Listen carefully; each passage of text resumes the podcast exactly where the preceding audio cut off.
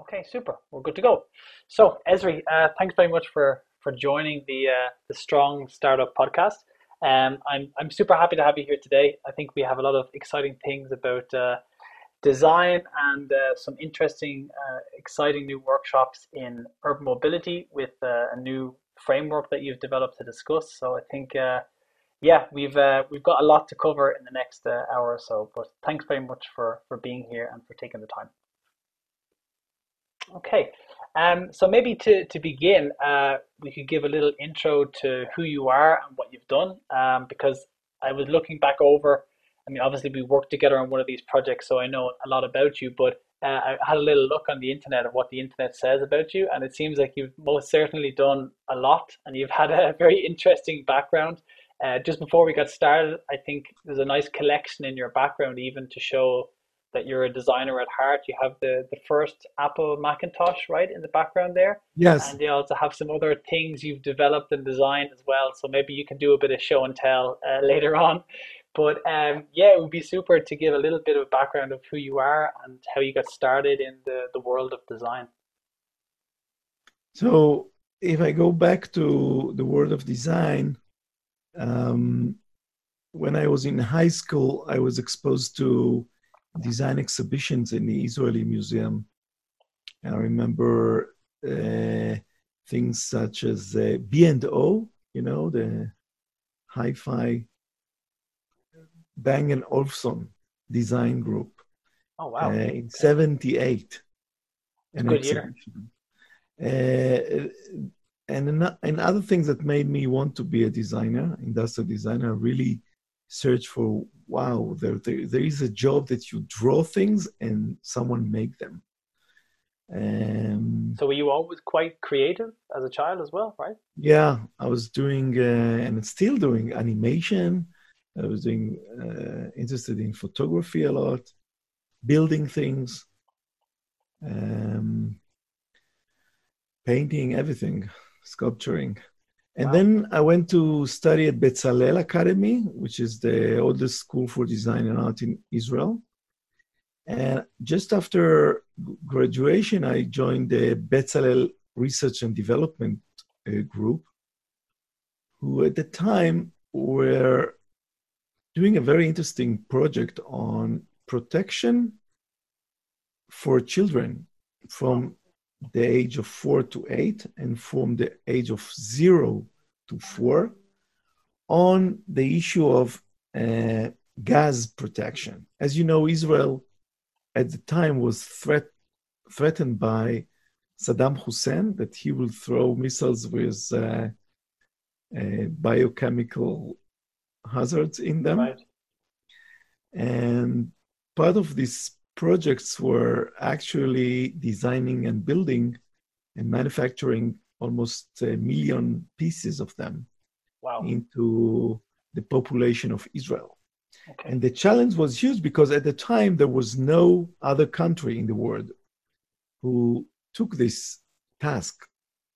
Um, gas masks are known to be a military equipment, you mm-hmm. know, from the First and Second World War, but never uh, someone took the the the thing to protect children, and it's relatively very difficult task because of the anatomy and also psychology pa- part of it, and the parent uh, part in this. So I, I won't go into would be very happy to wear it either, right? Exactly. This kind of device, yeah.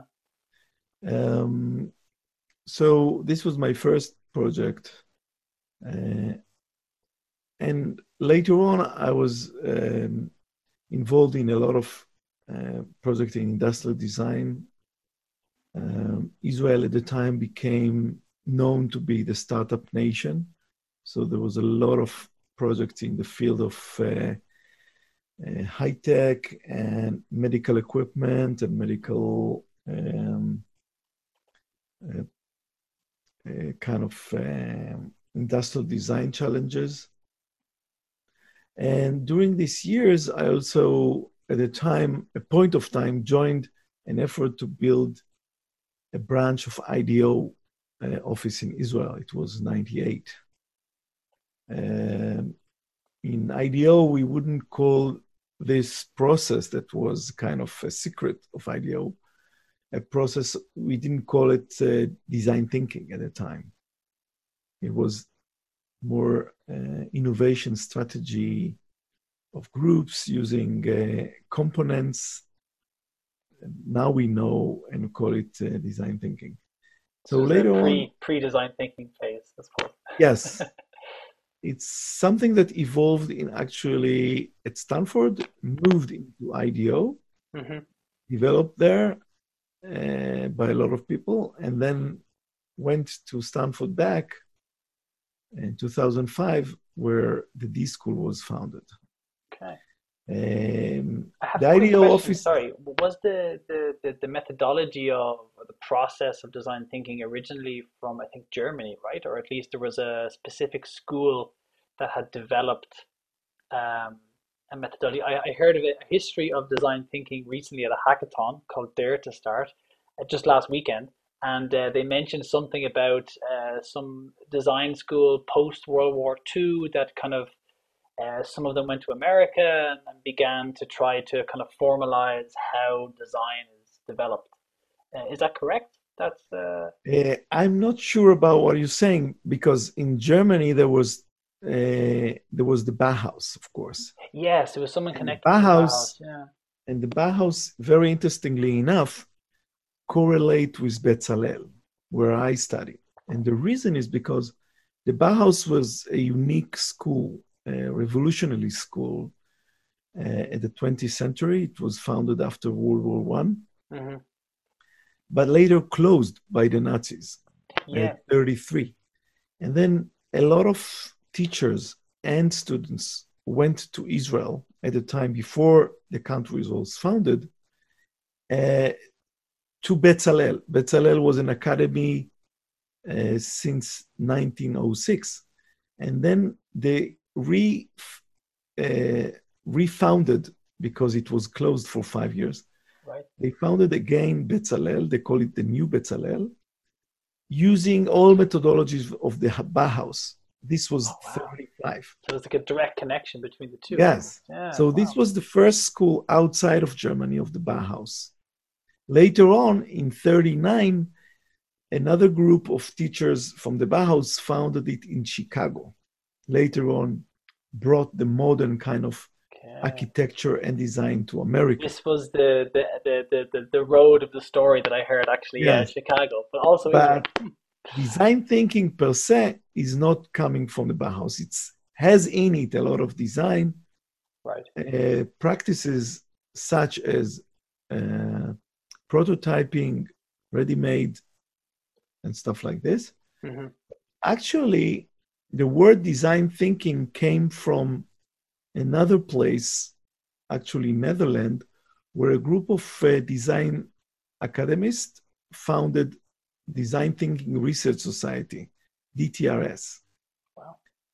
Um, and some of them published books about design thinking, but it wasn't the design thinking that we mentioned in IDEO and Stanford, but it was a general attitude to see how designers are working in a different methods they think in a different way mm. engineers because those people came from engineering universities such as delft for example or one of them from the technion uh, interesting that you mentioned one of the delft. four, four yeah. founders came from technion so so those those groups uh, i'm not so far, so much familiar with this history but uh, my colleague Gabi Goldschmidt, Professor Gabi Goldschmidt, is uh, one of the founders of this DTRS. So, coming back to design thinking, when it came back to Stanford in 2005, they attached to it design thinking as an academic cover to it. Okay. Now, back to myself. Um, um, just six years after I graduated the school in Bezalel, That's your professor right now, trying to correct the story. so, so uh, six years after I graduated from the school, I became the head of the school of the Department of Industrial Design. Wow, that was a pretty fast timeline. Yeah. um, and uh, at the time, it was because uh, one of uh, the chair was resigning, and I was the kind of a replacement for a year, and then I stayed for eight years. Wow. And was this a research institution or like a design No, school? or- Design school, A design school. Okay. a design school per se. Um, and uh, later on, I founded the master in industrial design in this school. It was the, the school didn't have master courses, and I founded the first one in industrial design. And later on, when I finished this, I went into the Technion um, to reestablish the the master and doctorate level uh, program at the Technion. During all this time, I was also having my own design firm. It's called Tarazi Studio, where I um, work and I had um, a lot of projects with many industries from low tech to high tech. So uh, still now I'm involved in uh, a lot of projects. I'm I was also co-founding uh, almost 20 startups, which I was involved. Are you still involved right now with uh, certain startups in some way? Yes. Yeah. Yeah. Wow. So it's never it's never boring for you. Always exciting, I'm sure. Always exciting, always busy. Yeah. Um, so I'm also a practitioner in design um, along all these years. And coming to the Technion, which is more research um, university, I started also to ignite and start my own research, uh, which I will tell later on about it. So this is the background in like shortcut. Okay. Super interesting. Yeah. It's pretty cool. It's it, it's funny when you talk about the the history as well. I mean, it sounds like as if you you started six years after finishing your degree as uh, in one of the, the kind of founding schools or founding institutes for design in the world, right? Next to Bauhaus and, and all these people. So, yeah, it sounds like you had a very strong foundation from the very beginning for sure, right? Yes. Yeah, super. Um, so what I would love to dive into, I have a lot of questions and a lot of stuff that I'd love to discuss, but um, I would love to talk about a little bit about some of the projects that you're involved with recently. So uh, one of the more recent ones that you showed to me, actually, that I think everybody would be very curious to hear about was the 3D printing uh, coral reef um, project that you're running at the moment, right? Uh, Yeah. maybe you could give us a little bit of background about that because it seems like a very sustainable and like cost efficient way to kind of rejuvenate um, the coral reef ecosystem under the water, right? Yeah. Um, the coral reef ecosystem is one of the those areas where you see immediate effect on globe uh, with global warming. Mm, The reason because corals are living creatures. So the same as you will have two degrees on top of your temperature, first of all, you feel ill. Second, they will arrest you in a quarantine. yeah, hundred percent. Particularly now. So the same with corals. Corals that uh, cannot handle uh, two degrees temperature Mm, more than what they can. So what they do, they they live together with algae. Each coral have a different algae, and once they have this temperature rising for uh, a long time, they will take read the, of the algae, mm. and they become white, really bleached. Then the algae who help them to get nutrition and oxygen and everything, they will start to suffocate. And in three to four weeks, they will die. From being bleached, four weeks, they will die, they will become gray, and they will fall apart. And actually, 40% of the corals in the world are, are right now destroyed.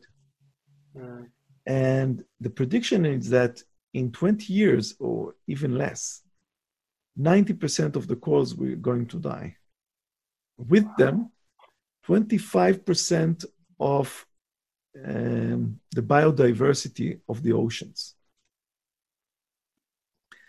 And this is horrifying. And when you dive into places you remember as amazing, colorful places with a lot of fish, lots of animals, and plethora of corals and things like this, and seeing the gray and very minute uh, amount of fish is really depressing.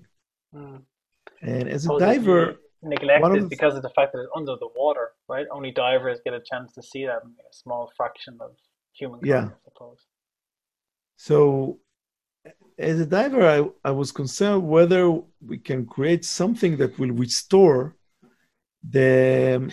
Can I close the door because? Yeah, please go ahead. No, no problem. No problem. We can all take a look at Ezri's design studio while he's away. So there is there is a, a question whether as a designer I can help and support the effort to restore some of these uh, reefs. And the idea was to use 3D printing with natural material. And we use ceramic, terracotta ceramic, which is apathic to, uh, to the natural world under the water.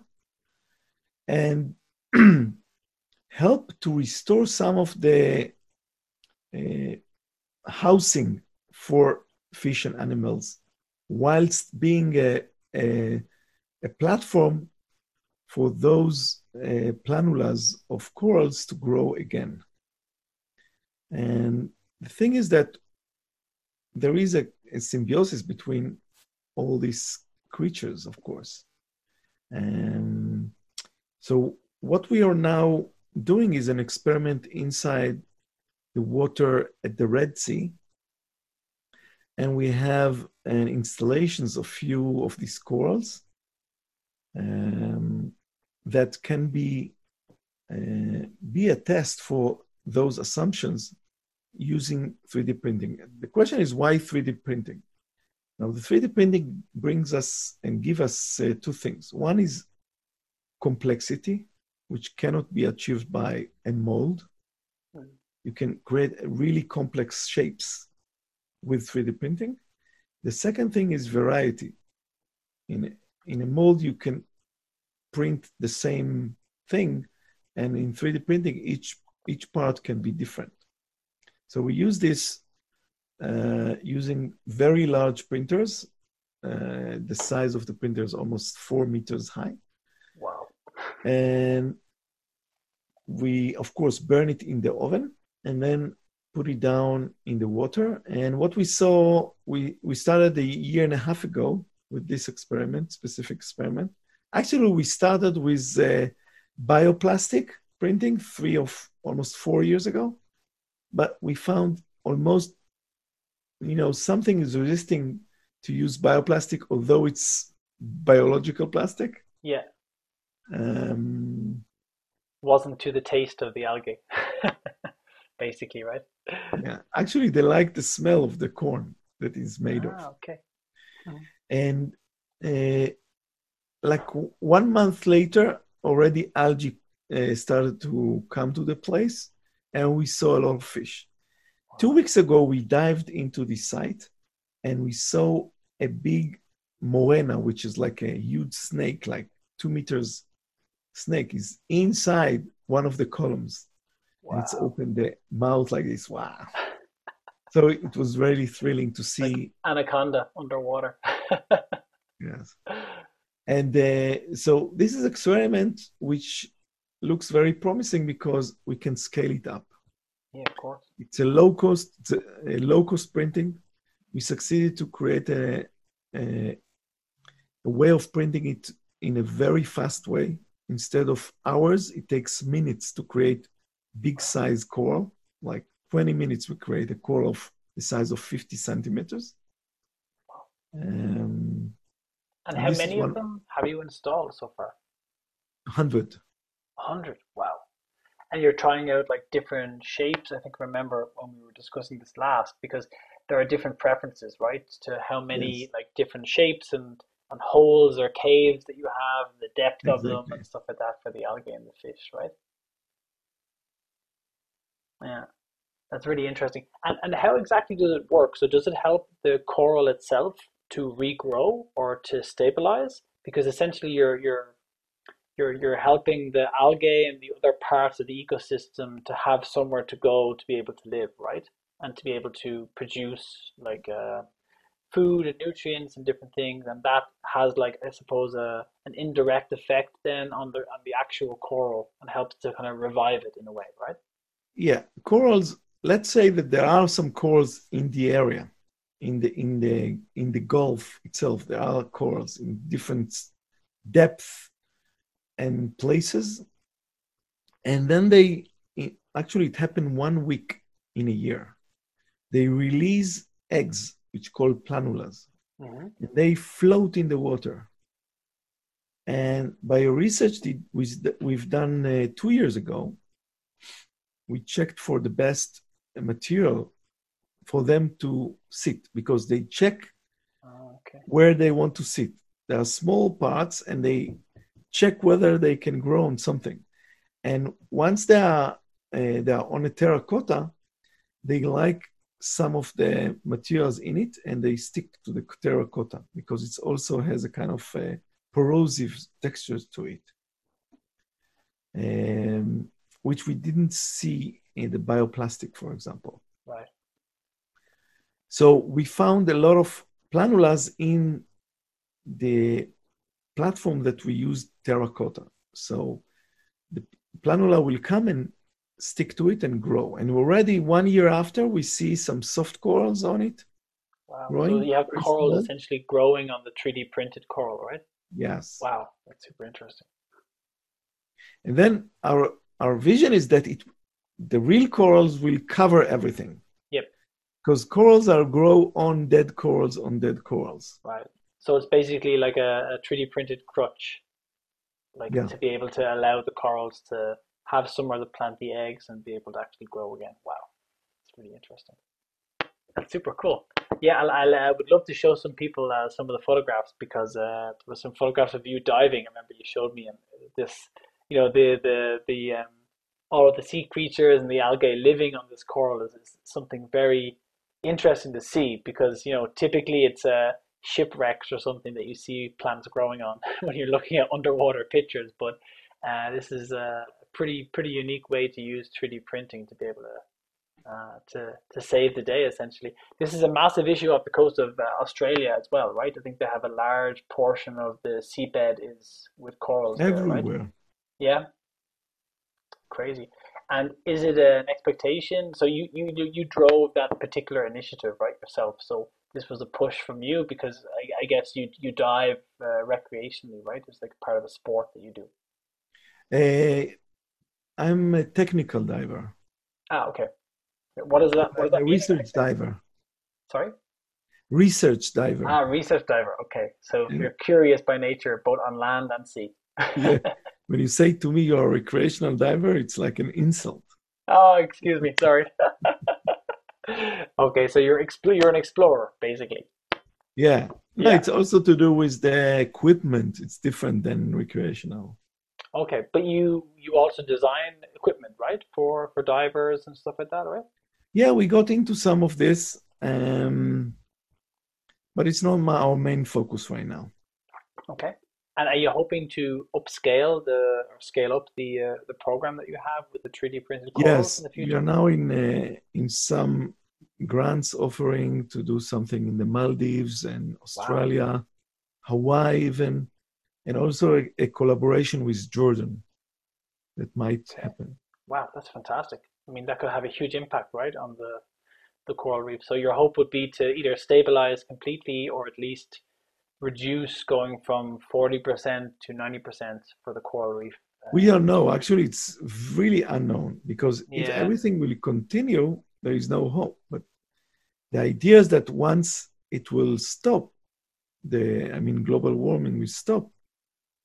May not, maybe coronavirus is helping this, of course. Uh, I think I've heard some stop, pretty drastic changes in LA and Beijing and places like that that yes. just kind of reverse some of the effects of the smog and whatnot from global warming, right? Yeah, cool. It's great. Um, so speaking of, of COVID, that would be another uh, quick, nice thing to discuss because uh, I think you you've been working on some other design topics uh, to in kind of an emergency response within Israel for uh, for COVID. So have you been working with with masks, for example, designing and building masks, uh, or was it ventilators? I wouldn't call it mask. It was more a, a hood, protection oh, wow. hood, that enabled the medical teams to work more safe Okay. And more comfortable. And these like the ones that uh, basically come up front of the face and come straight down like a piece of plastic that's bent slightly around. Yeah, the main idea was that um, the visors that uh, the medical teams use, first of all, they don't really protect because uh, when you are working, when the medical teams work near a patient that uh, spray an aerosol, mm-hmm. So aerosol can go beneath the visor or besides from the visor and enter. So some of the medical teams used uh, goggles like this, the protection goggles, mm-hmm. and it really suffered from it. So the idea is, first of all, it's to have a better protection. We use it by throwing from a, a manifold that is sitting in the forehead. So we we flow air, filtered air, in a in a low pressure toward uh, the face and downward and sideward. So you get a better protection. The second thing that we get through this filtered air um, flow is like a curtain of, of air that is uh, cleaning the visor from fog and vapors a lot of doctors were complaining about the fact that they need to do procedures that are really intimate to the patient and they hardly see anything because of the fog. So the second thing is uh, eliminating fog and cle- clearing the visor. The third thing is better comfortability. Once you have an air flowing, it's easier to breathe, it's possible to replace the N95 mask with a regular mask because uh, we definitely know now that N95 is better mask than a regular mask, but actually it's not very comfortable. Yeah. So once using the hood that we, we developed, you can go back to the regular mask or even using it without a mask. Do you have to course, have like a filter or anything as part of your mask, or is it just yeah, like this? What we have is air? a blower. We use a blower. Okay. A pipe, very light pipe, and a fil- biological filter, which is a HEPA filter. Okay. What we use for this is actually uh, blowers that uh, was developed for gas masks. Oh wow! For children. So it goes all the way back to your earlier experience. exactly. This was the idea. Full circle. And, and since Israel has like 800,000 of them, we could easily get as much as we want. You can repurpose so, them basically, right? Yeah. So we work closely with the Rambam Hospital in Haifa, uh-huh. uh, Rothschild Hospital in uh, same city in Haifa, and and also Carmel uh, Hospital and we provide them, uh, some units. Fortunately enough, Israel was one of the first countries to close its gates. And because we are we're having only one entrance to Israel, which is the Ben Gurion uh, airport, so this was eliminating a lot of uh, wave of uh, uh let's say hard and very difficult uh, times what would see would you see in Italy or other countries yeah. didn't happen in Israel. So actually, in those hospitals we worked with, there was a time where there were no corona uh, people who are uh, breathed or uh, uh having the necess- necessity to use these systems. So they use it only in the beginning of the, of the crisis, emergency crisis, and right now they don't use it. We converted them into dentists.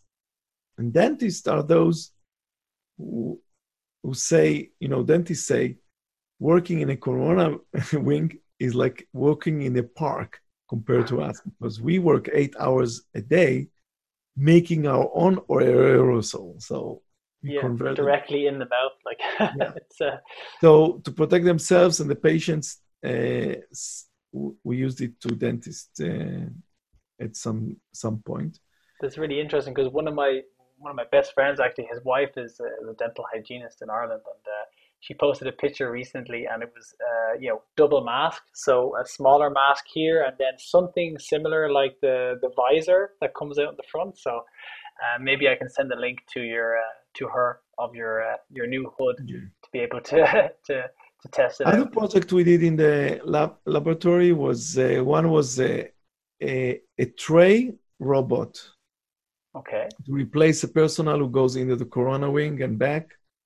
Uh, it's a kind of a tray on wheels that goes into the wing and go back, controlled by uh, a wireless uh, kind uh, of so gaming. Like a little uh, remote control car, basically. Yeah, yeah, for like delivery of food or medical equipment or whatever, right? Exactly. Wow, it's cool. And we tested it in a hospital.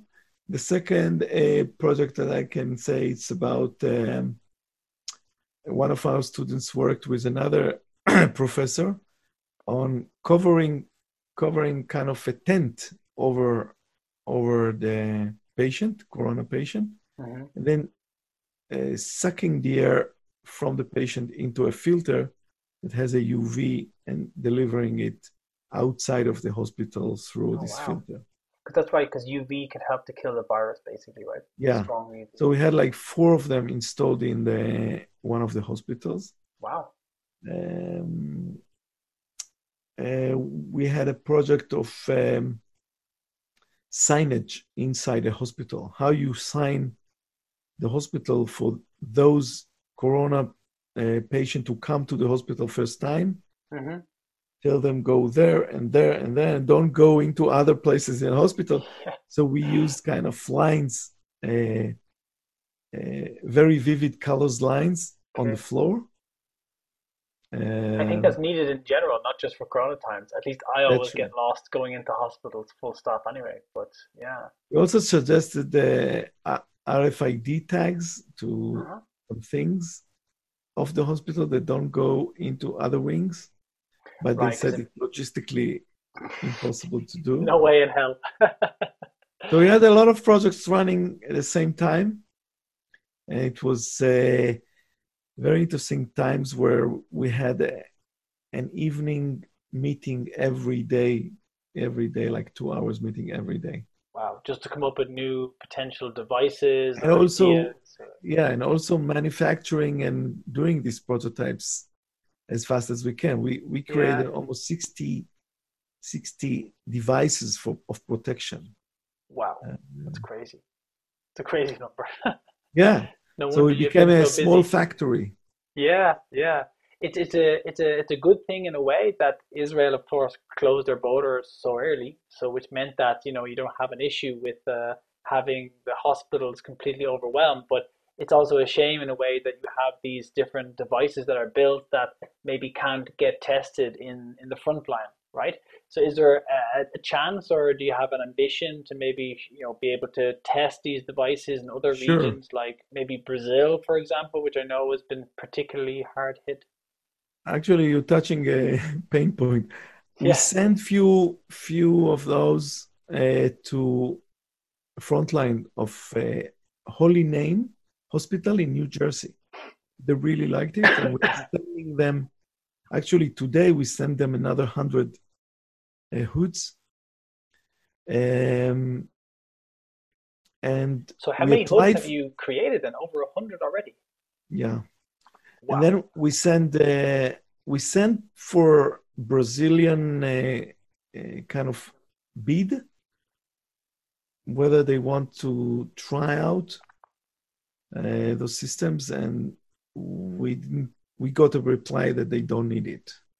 Oh, okay. It's a shame. Um, yeah, so, I think the the response is somewhat. Uh, my, my sister actually was in Brazil uh, up until about two or three weeks ago. So um, yeah, I think the situation is a bit slower to respond. You know, so yeah, in Brazil. But of course, things that was uh, uh, have been being able to do in the emergency times.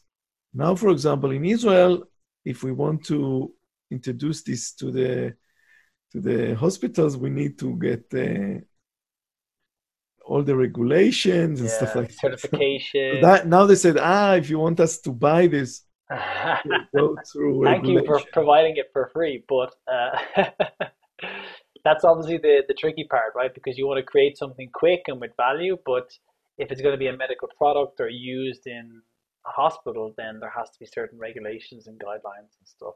Right? Exactly. Which is always. So we are now in the phase of uh, commercializing the system. Oh, wow. Okay. The, the, this is for the for the hood, right?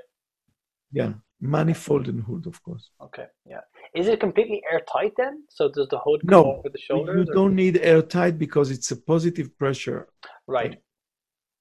So once okay. the hood is touching body, yep. there, there is a flow of air outside of the hood, so it doesn't Super. need. No, it's really cool. Yeah, that's great. So you'll you'll try to prepare us because there's a lot of speak of the second wave as well of COVID and, and yeah. paramedics. Now, now actually, yeah. we try to combine this into another EIT uh, Urban Mobility project. Oh, okay. Together with a Lisbon uh, company and a university. Nice. Uh, they have a problem of how to protect uh, drivers in buses. Right, it's, it's, it's and the problem is not window, right? yeah the, the problem is not the corona. The problem mm-hmm. is the equipment they have to wear all day long.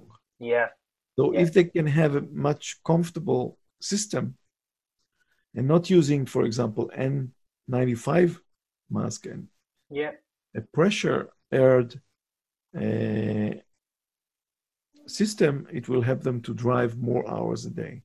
Wow, that's fantastic. That's a really interesting use case. Uh, I was wondering in restaurants and shops, of course, here in Germany, it's quite restricted. They all have to wear masks, right? It's not as regulated as like N26 or, or sorry, N what was it, N95? This is the, the name of the, the mask, right? The mask, yeah. yeah. But I can imagine like on a hot bus in a country like uh, like Portugal, it'd be quite uh, quite tricky to be able to be comfortable while wearing that. So that seems to be a pretty good opportunity, actually. This is the COVID response call for EIT yes. mobility, right? Super.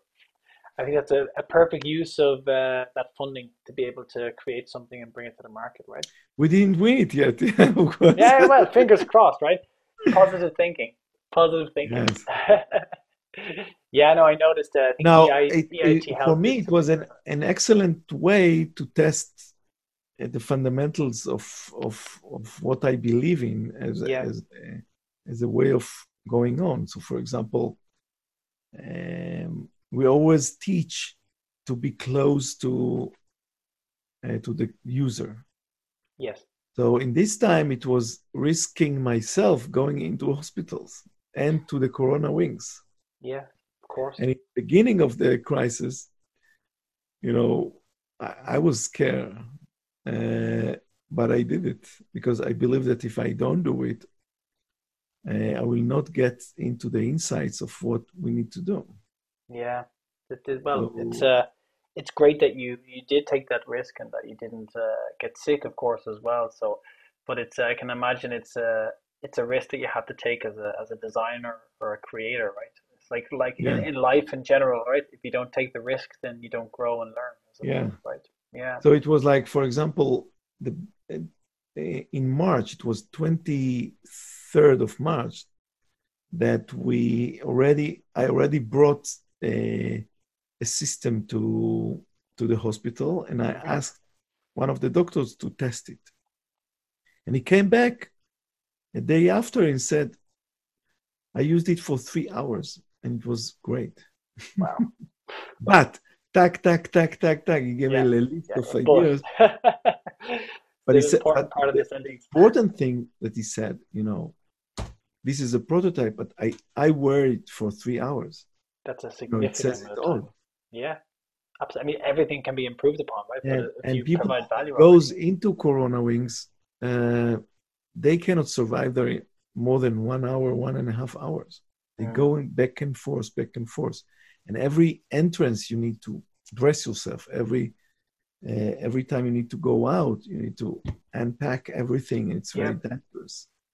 What so, do they actually do at the moment? Is there like a proper quarantine, like as if it was a biohazard, where uh, you're basically decontaminated in some way, or is it just a safe removal of the clothing and the equipment that you're it's wearing? Safe removal of the clothing. Okay, okay, and everything then is is, is it's washed. a process, and... very long process when they safely with.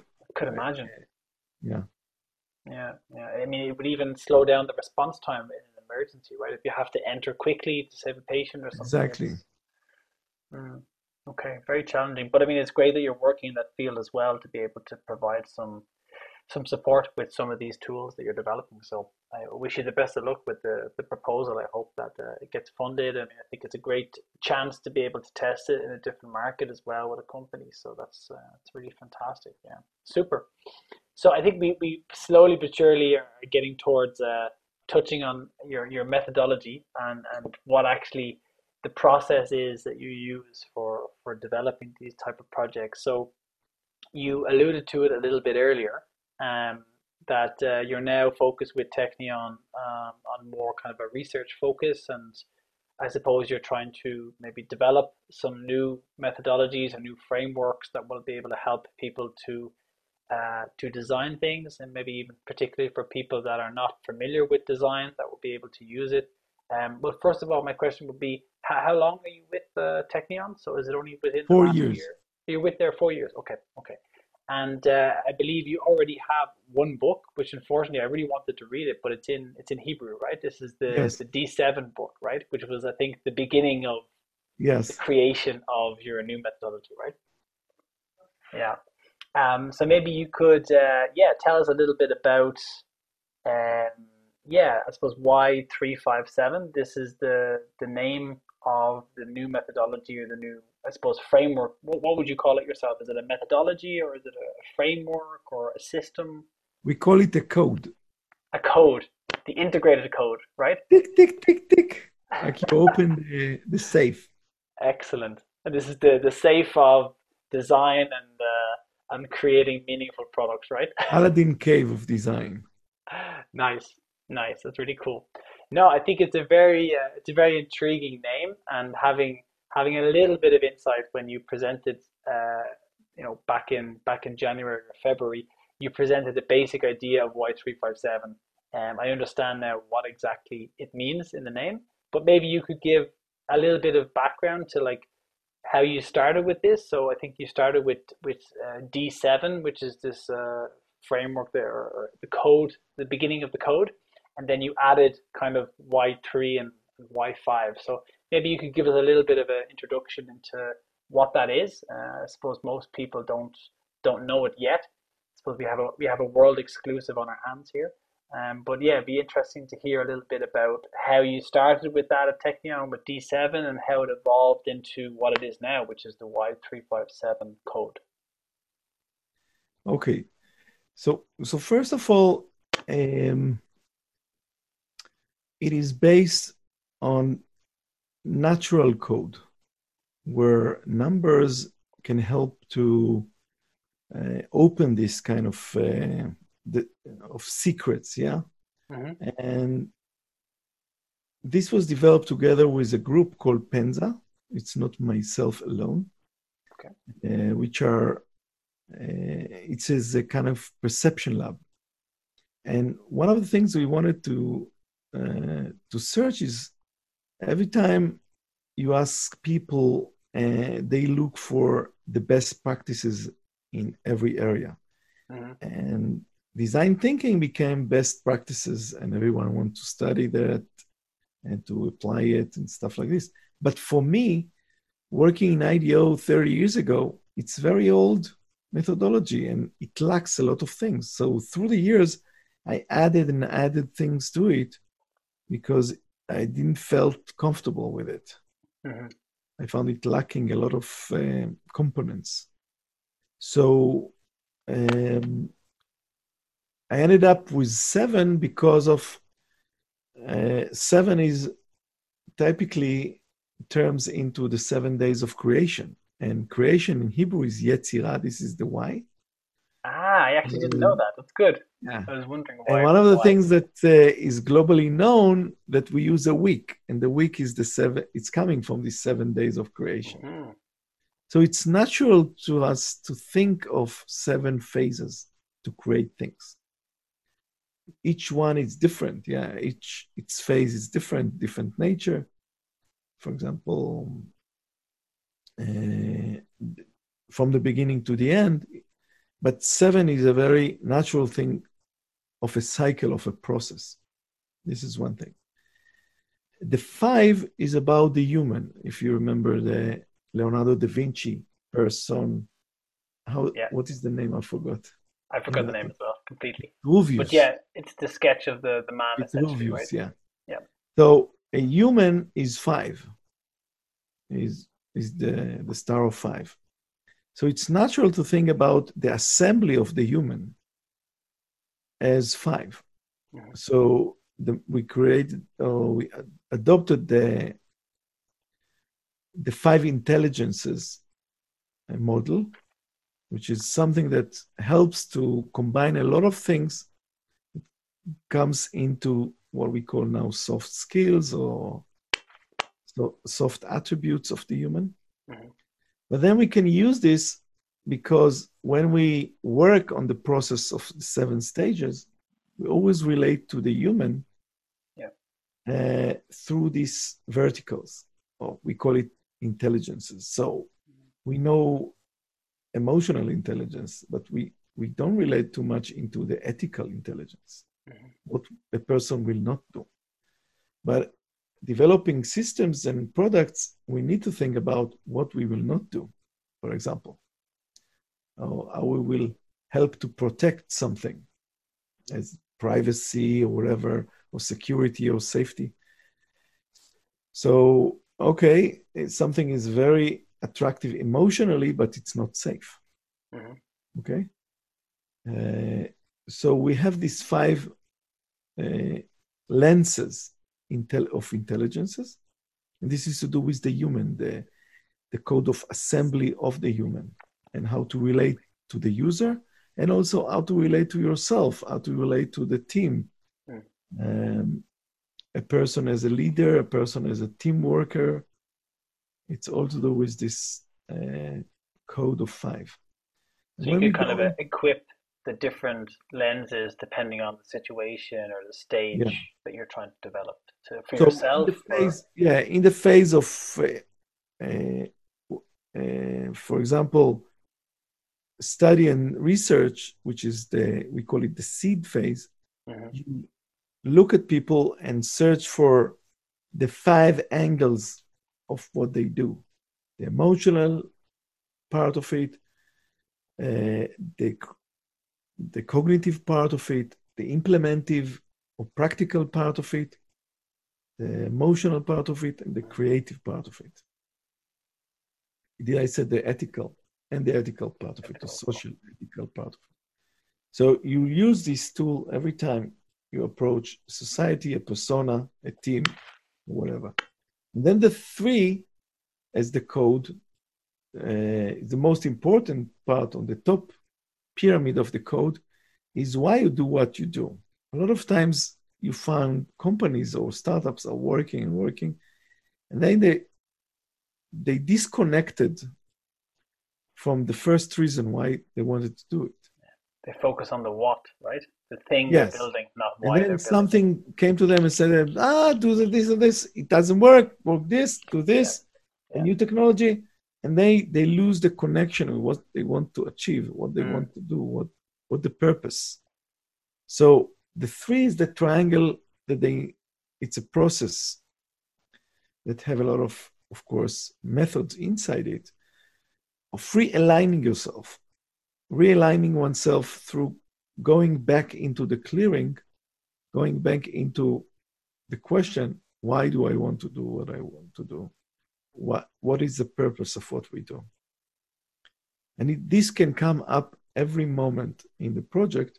Mm. And this is the, the, the triangle of the three. This would be, I suppose, helping to ground you no matter what phase of the project you're in. Uh, whether Oh, I wouldn't say ground, but more aligned. Aligned. You know, Okay. align you. Um, because in the beginning, you don't need to be ground. You need to think far Yeah, away. Be free. But you need, you need to. The idea is that you align yourself to the purpose, uh, not losing sight with the meaning of what you need. And if the meaning need to be updated, you know, for example, not because you were going out of the of the track, but maybe the circumstances changed. Yeah. There are a lot of a perfect example. of businesses that. today need to do this process Yeah. because everything changed, you know. Yeah. So Uh, is this kind of like the the challenge or the problem uh, when we talk about it in terms of like design thinking terminology? I know it's more in depth than that, but it's a it's a, a more not just your it's not just the purpose of the project, but it's also your personal passion, your personal drive Exactly. about why you want to tackle this, right? Exactly. Because if you, we see a lot of startups that dismantled and uh,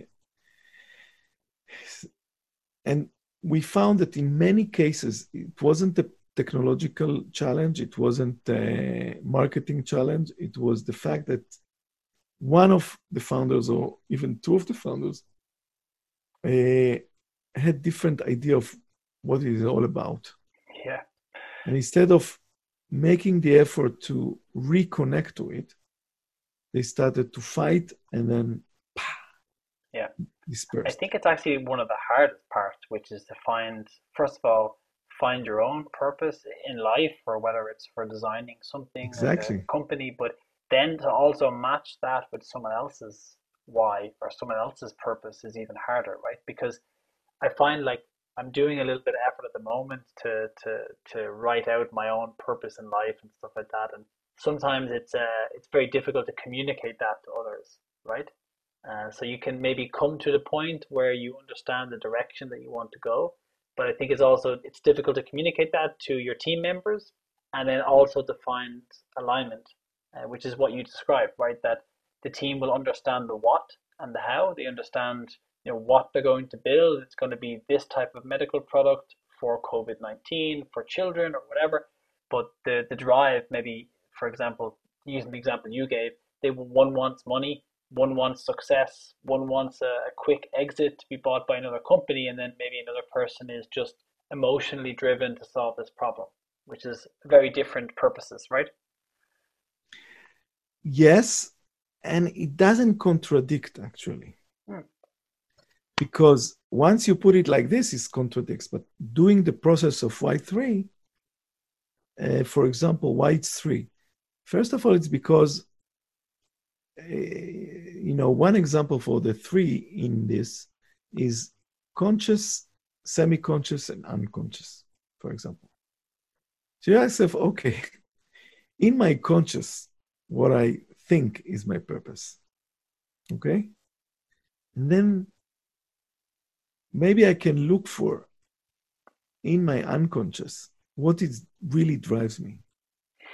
You know, you don't need to go to a Freudian uh, psychoanalysis. We don't need to book a psychologist. Okay, that's good. Although some people I recommend, of course. of course.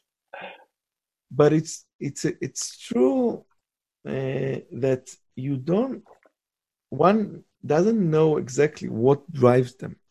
Hmm uh, it's something that happened in childhood sometimes you know.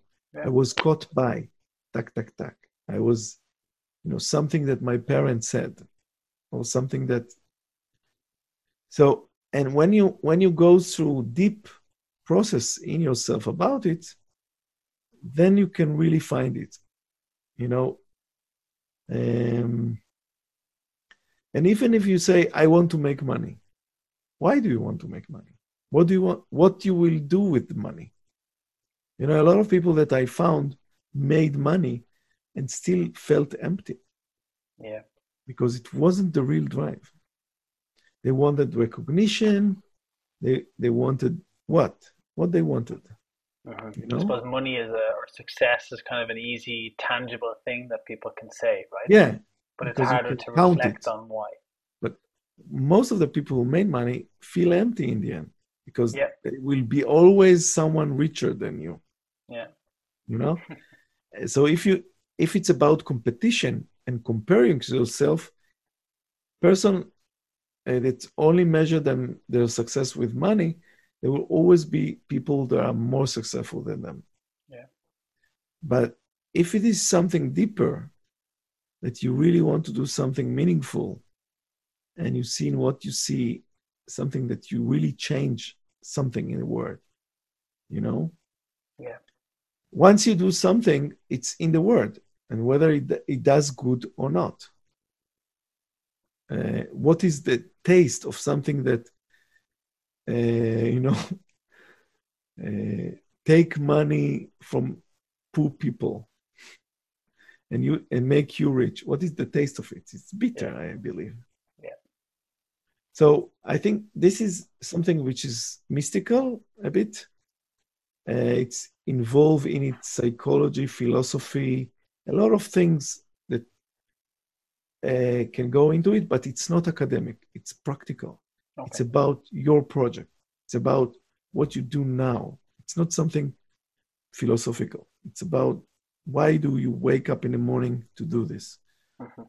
uh, your motivation for example it's important to discuss here.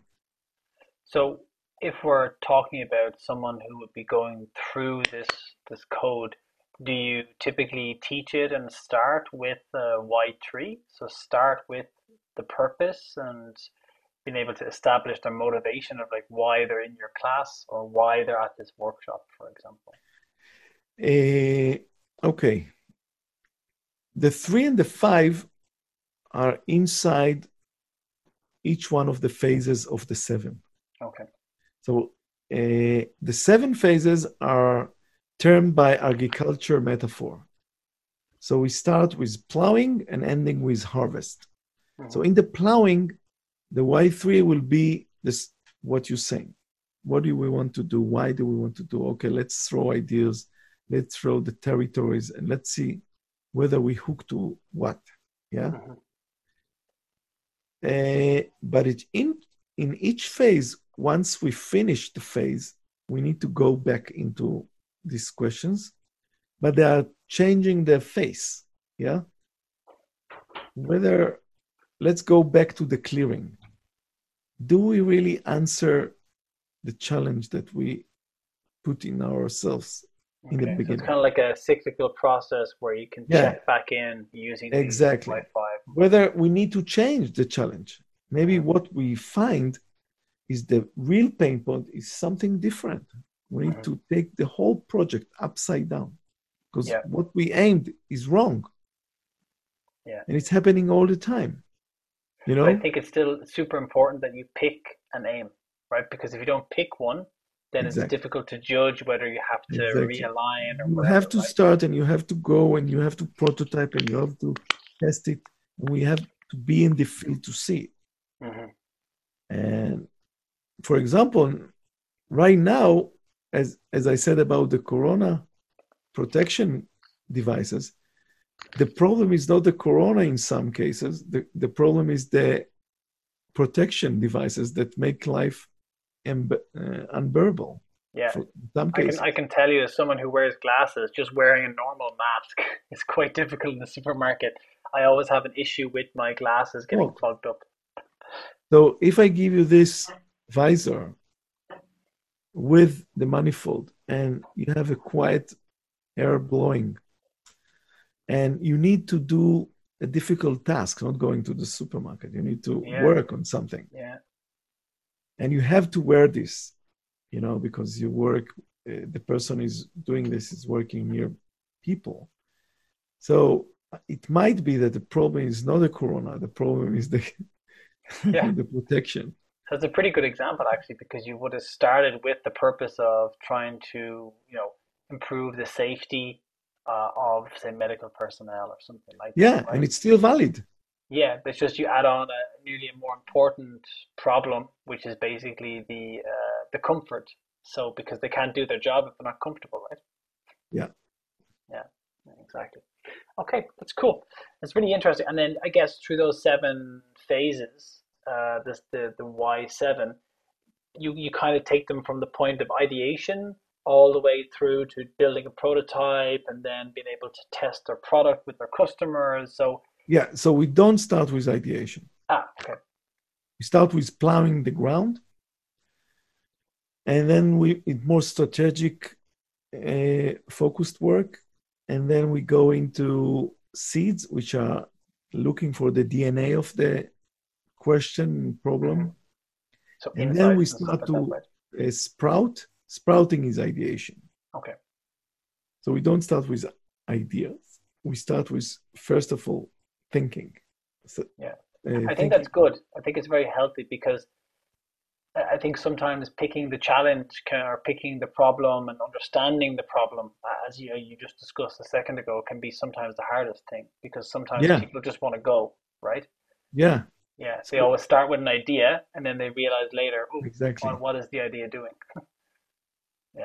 There's the phrase when you have a hammer, everything looks to you as a as a nail. You know, Smash, smash, smash. and then yeah, and then we go through the processes. Some of them are design thinking, Mhm. and then later on we move because it's integrated process. What we found that a lot of teams now quarrel between themselves whether one want to work with agile, one want to work with lean, and one with design thinking. And in our process of seven stages, we like align them into the process. So we start Mhm. with plowing, then we move into design thinking, which is empathy, ta ta ta ta. Yeah. Then in the middle, we move into a lean startup. And then in the end, we move into agile. So we have like a comprehensive process that takes the best of all practices and adds more things into it, Okay. such as the five and the three.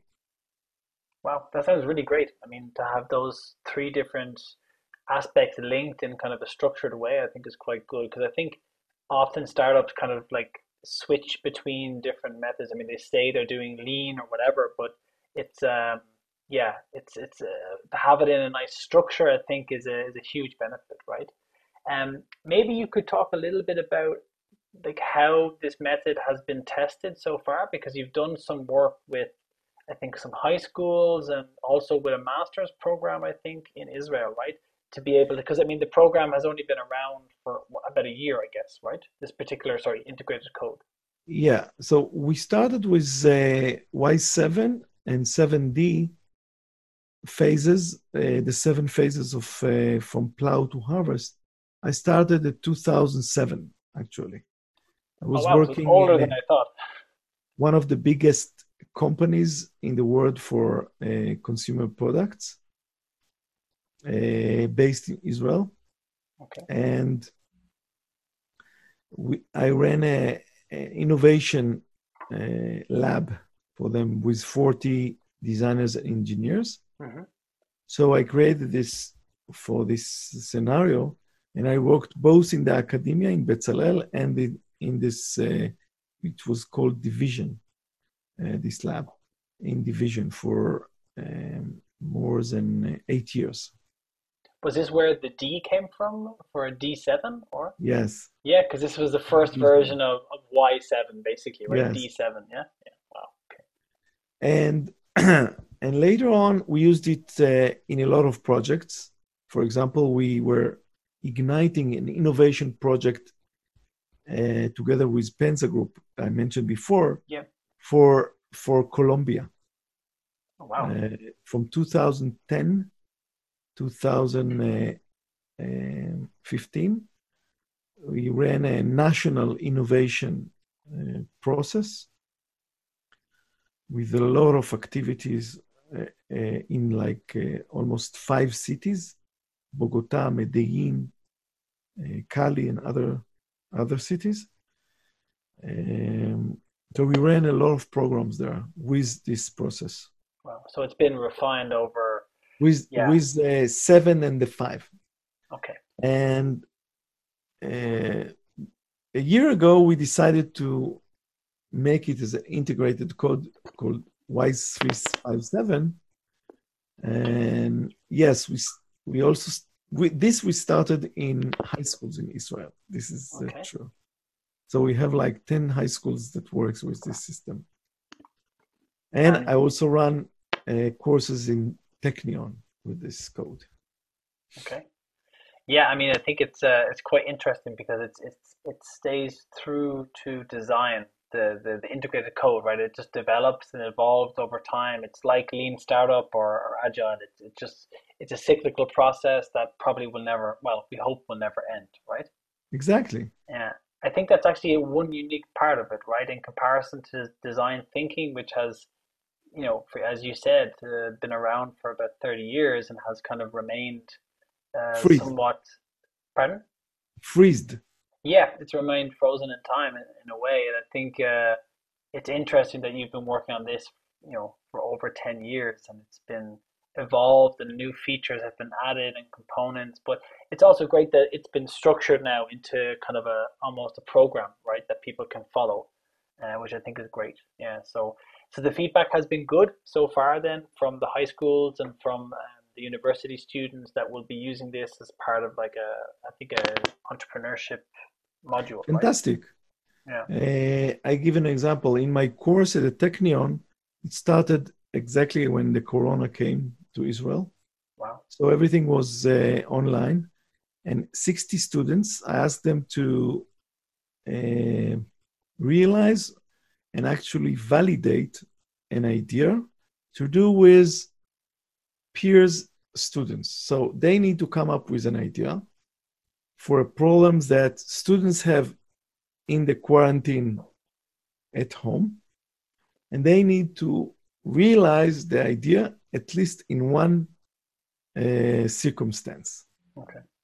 So, for example, uh, one group was uh, realizing that it's better to do an, a heads on cooking thing where the motto is using whatever you have in re- your refrigerator.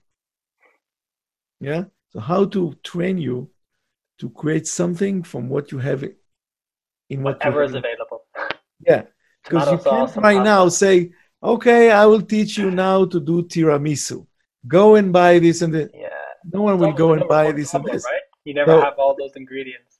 They had the idea that instead of, you know, because you have in YouTube everything. Yeah. They had the idea to say, let's do a workshop with some experts that they will have some groups of students and they will say what they have in their refrigerator and kitchen and okay, what do you have? This and okay, why won't you do this? You'll do this, you'll do this. Pressure's on. And then in like one hour practice, uh, yeah. and so they it's not realize teaching them a recipe, it's teaching them skills that they can apply to any Exactly. situation, right? When they have different so ingredients. they analyze the situations through the five uh, intelligences thing, and it was brilliant Wow. because it it had in it, of course, uh, all the ingredients of cognitive. It's the knowledge. Do you know have the knowledge? What do you have in your kitchen? So maybe you will do a page where you write everything that you have in your cupboards Yeah, like a list. and make a list. And then, of course, it has emotional to it. It has the depression. You know, a lot of students said that they are depressed doing so many cooking Yeah. three times a day. So, uh, the same we had groups doing uh, activities like sport at home. What is the unique feature for students in quarantine? The same thing about, uh, uh, you know, finding books to read. hmm So where they can leave their books and find new books in the campus. That's cool. So they invented a box that they can leave books and people can come and take books. Oh, nice. So it's kind of like a sharing, co-sharing. Sharing books and so it was fantastic project. That's great. And I think it's see how always they work with the Y357 yeah. It was marvelous. That's super. That's great. So, I mean, I think uh, we, we have an opportunity as well for, for people in, in Europe, I suppose. Well, actually, yeah, I, I guess it's open worldwide for anyone that's in the the mobility space to be able to get a chance to to also learn from from you and to learn to apply uh, the Y357 uh, methodology or the 357 code. So maybe we can quickly discuss the project that we're working on together. So this is the uh, the UMI project as part of the European Institute for Innovation uh, and Technology uh, with Urban Mobility. So it's EIT Urban Mobility, quite a long name. Um, but um, yeah, our project is called UMI. Maybe first of all, you can just say one or two words about UMI and why it's such a cool name, because uh, that was a quite an interesting ideation session when we came up with a, a new name to brand everything. Yeah, so after like one hour of throwing a lot of brands that we don't we didn't like, yeah, then, uh, I said Umi is my mother in Arabic. Uh, my origin is from Syria. Mm-hmm. My family is a Syrian Jew, Jewish family from Aleppo, actually. Oh wow! Okay. What about Umi?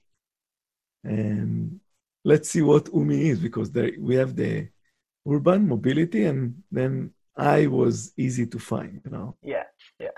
So urban mobility integration, right?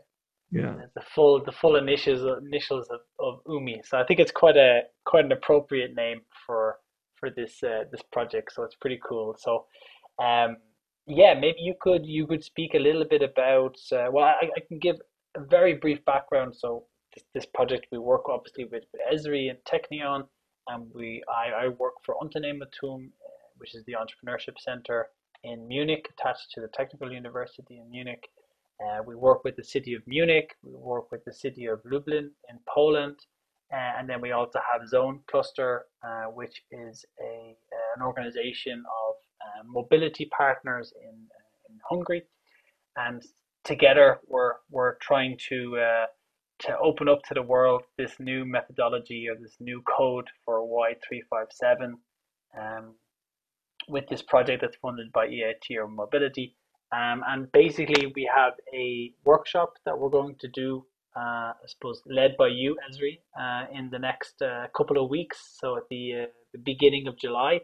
Um, and you'll basically be taking people from all over the world. So it's pretty much open, I guess, to anyone who's interested in the space of mobility, right? But it can be broader than just mobility because I think COVID 19 and how people will use transportation systems again after COVID 19 is also part of these mobility problems, right?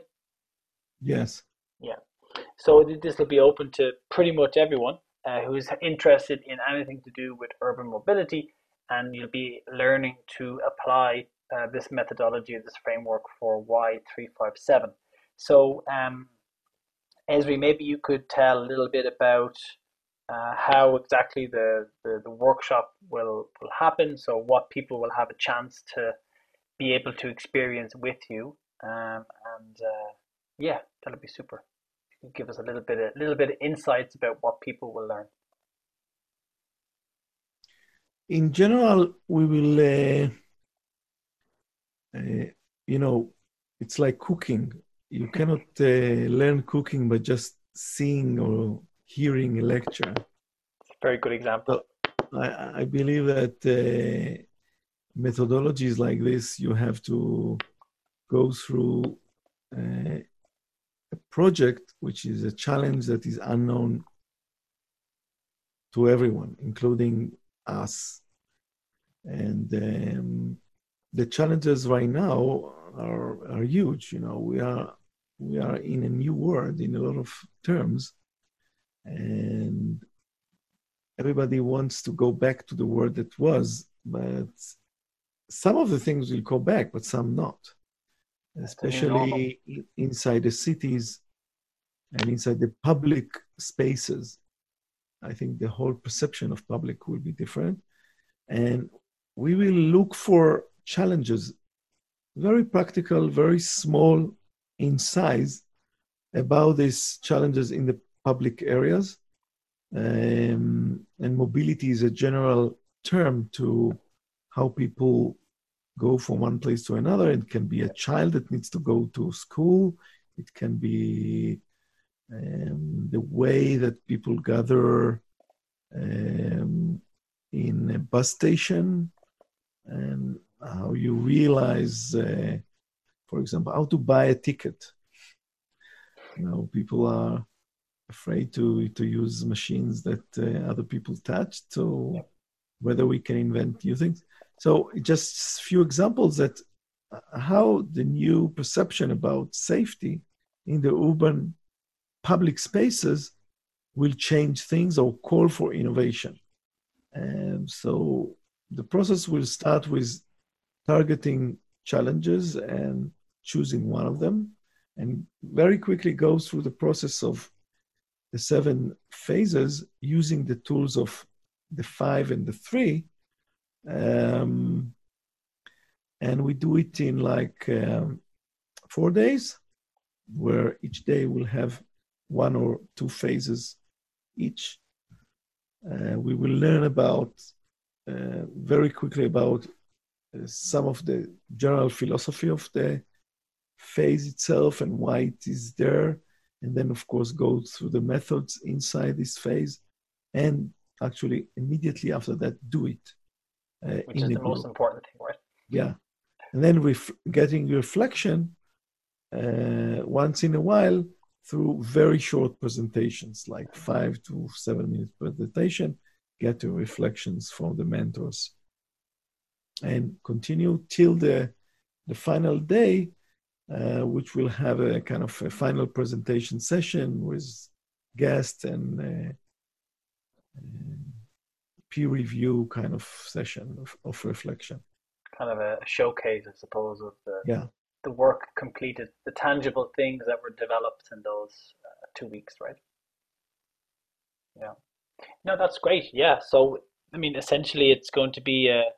Uh, I'm personally very super excited to be able to see the, the, the full methodology in detail, and um, you know it'll be uh, semi part time over two weeks, right? So so I think we have a schedule for four sessions in July, and there'll be space in between each of these sessions um, to be able to you know carry on with your normal work or your studies.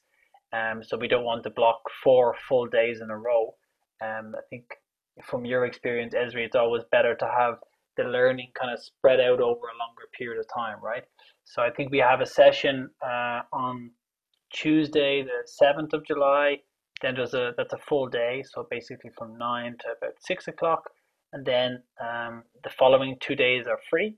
Um, so you can work on some tasks in between with your teams. Uh, not too much work, but maybe gathering some insights and working on, uh, you know, developing your idea. And then the next session happens on the Friday, uh, which is the 10th of July, uh, again from about 9 to 6. And then the following Tuesday uh, will be the third session, uh, with a break again until the, the final pitch presentation that we'll have on the Friday, which is uh, I think Friday, July the, the 14th. Um, or sorry, sorry, it's Friday, July 17th. So it's the 7th, 10th, 14th, and 17th of July, four sessions in total. And I think afterwards as well, we'll have a kind of a follow up session as well, like a group coaching session uh, with Ezri and with all of the coaches that are going to help you because you have a you have an army behind you at Technion, Ezri, right? An army of design coaches. Small unit, I would small unit. Okay, small unit. Elite unit. Yeah. So we have an elite unit of uh, Y357 coaches uh, at your disposal at your disposal during the actual um, program, and then on top of that, once the program finishes with the final pitch presentation, where you'll all get a chance to showcase uh, the work that you created as part of a team that will be formed during those sessions. Uh, about one week later, we'll have a webinar with Ezri, just kind of helping you along with the next phase, uh, the next steps for your project. Because of course, you know, uh, like everything that Ezri has discussed, that these things evolve over time. So we don't want this to be a, a once-off uh, workshop where you just sit back and learn and listen thing, listen to some cool new uh, code, but instead to have something that you can take with you uh, whether that's in your studies uh, in the area of mobility uh, or whether it's you know in your work as a professional working with a municipality or working as an urban planner or someone developing technology for urban mobility as a startup. And yeah, we want to help them with the, the next phase of the program. Um, and we'll also have a MOOC. Uh, I guess we should mention that as well. Uh, Ezri, sometime, I think in September, we'll have the, the launch of a MOOC which will not cover as much detail, I guess, as as the workshops. I mean, the workshops are quite valuable because of the hands-on approach and um, the access to coaches, but the MOOC will help us to, uh, I suppose, structure the um, the Y7 part and be able to get more people uh, exposed to this uh, code, right? Yeah, fantastic. Great. So I'll make sure to share the link for everyone. Um, so I'll obviously I'll link everything that you've mentioned, uh, Ezri. So you mentioned your so design tech, which is the name of the department, right, uh, in Technion where you work. Yes. Um, but also your studio, um, your design studio that you run, and uh, I'll put up some links to the pictures as well of the coral reef because I think there's some really interesting uh, photographs of the work that you did there, which is pretty cool. Uh, and of course, for the for the program, we have a website. Um, so if you search uh, Umi Technion, you'll be able to find it. But I'll make sure to include it in the description for the podcast. Um, and I think we're going to do the registrations and everything uh, through Eventbrite. So I'm going to set up a, a separate uh, page there where you'll be able to register. Um, we'll also have an, an information webinar that I wanted to mention. So this is going to be on the, I think it's the 29th of June. Uh, we'll have like an information day where you'll get a chance to ask all your many questions to Ezri about uh, Y357. So uh, you can watch the podcast or you can come to the information webinar, I guess. Yeah. Um, but yeah, Ezri, look, thank you very much for, for your time. Um, that was really, really enjoyable to, to hear all of your stories. Uh, I'm always very, uh, very interested in, in hearing your cool insights and the different projects that you're working on. So uh, I really appreciate everything that you're doing um, because I think that just having ideas is not sufficient. You need to be able to create something with them, right? Uh, and you do yes. definitely a lot of that. So thank you for taking the time out of your, your busy schedule. And uh, do you have any last minute uh, last uh, comments or, or or tips for anybody that's uh, um, interested in the world of design?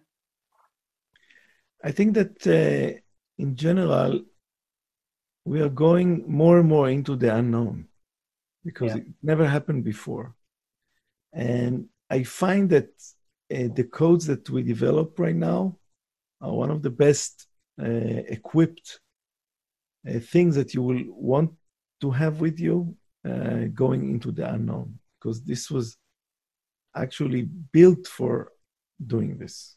So, yeah. um, okay, so this is uh, essential skills for people moving exactly. forward. And I mean, I think the another, another important point is that it's, it's not just for mobility, right? I mean, this is completely transferable to any problem, exactly. any situation, personal or professional or business or whatever, right? It's uh, yeah.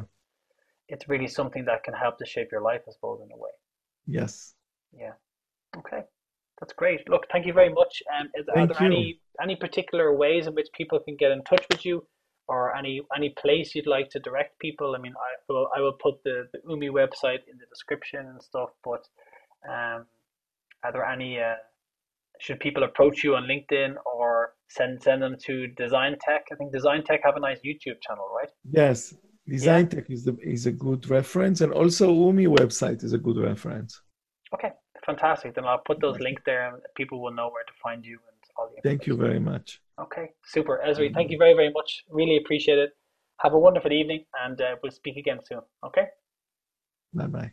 Super. Thanks.